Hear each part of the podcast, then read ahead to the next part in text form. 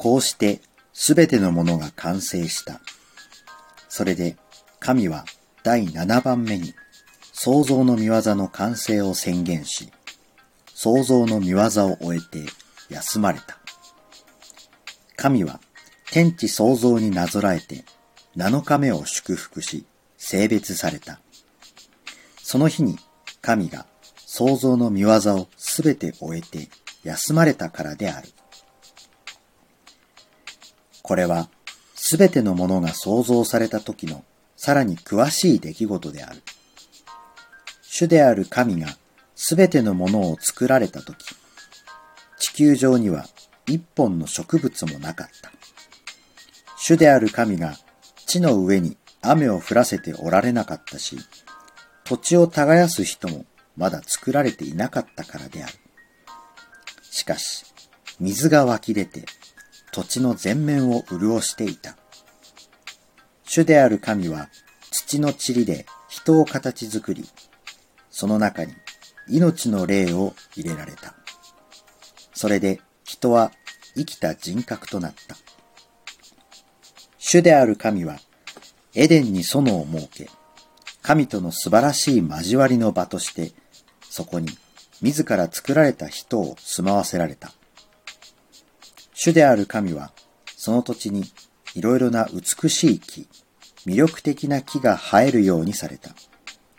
園の真ん中には、神ご自身を表す命の木と善悪を知る木が生えていた。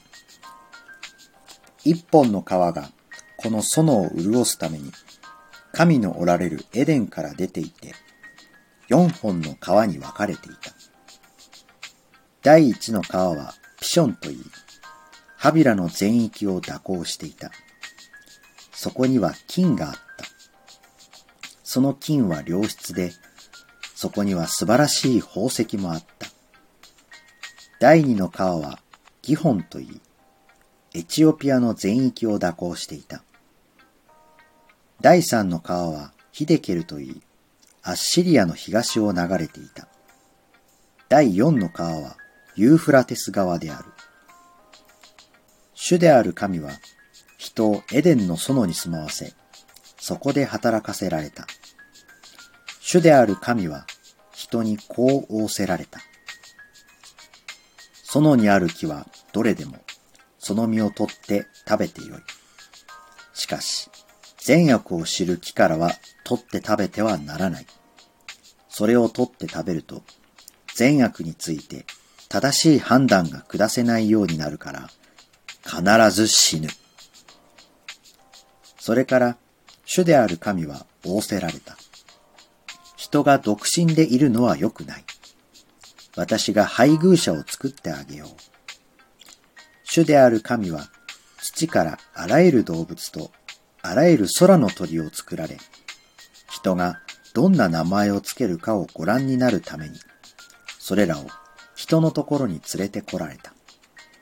人はその生き物を観察し、それぞれにふさわしい名前をつけた。それがそのままその名前となった。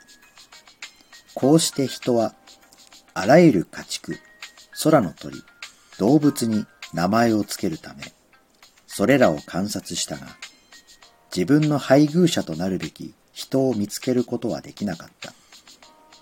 そこで、主である神は、彼を深い眠りに誘い、彼の意識外のところで、彼の脇から、肋骨を一本取り出し、その後を元通りにして、その一本の肋骨を元に、彼の配偶者である女を作り、彼のところに連れてこられた。すると彼は言った。これこそ私の半身だ。まさに私の配偶者だ。彼女を妻と名付けよう。私から取って作られたのだから。そういうわけで、人はその父母を離れ、妻と結ばれ、二人は一体となるのである。その時、彼らは二人とも裸であったが、恥ずかしいとは感じなかった。罪を持っていなかったからである。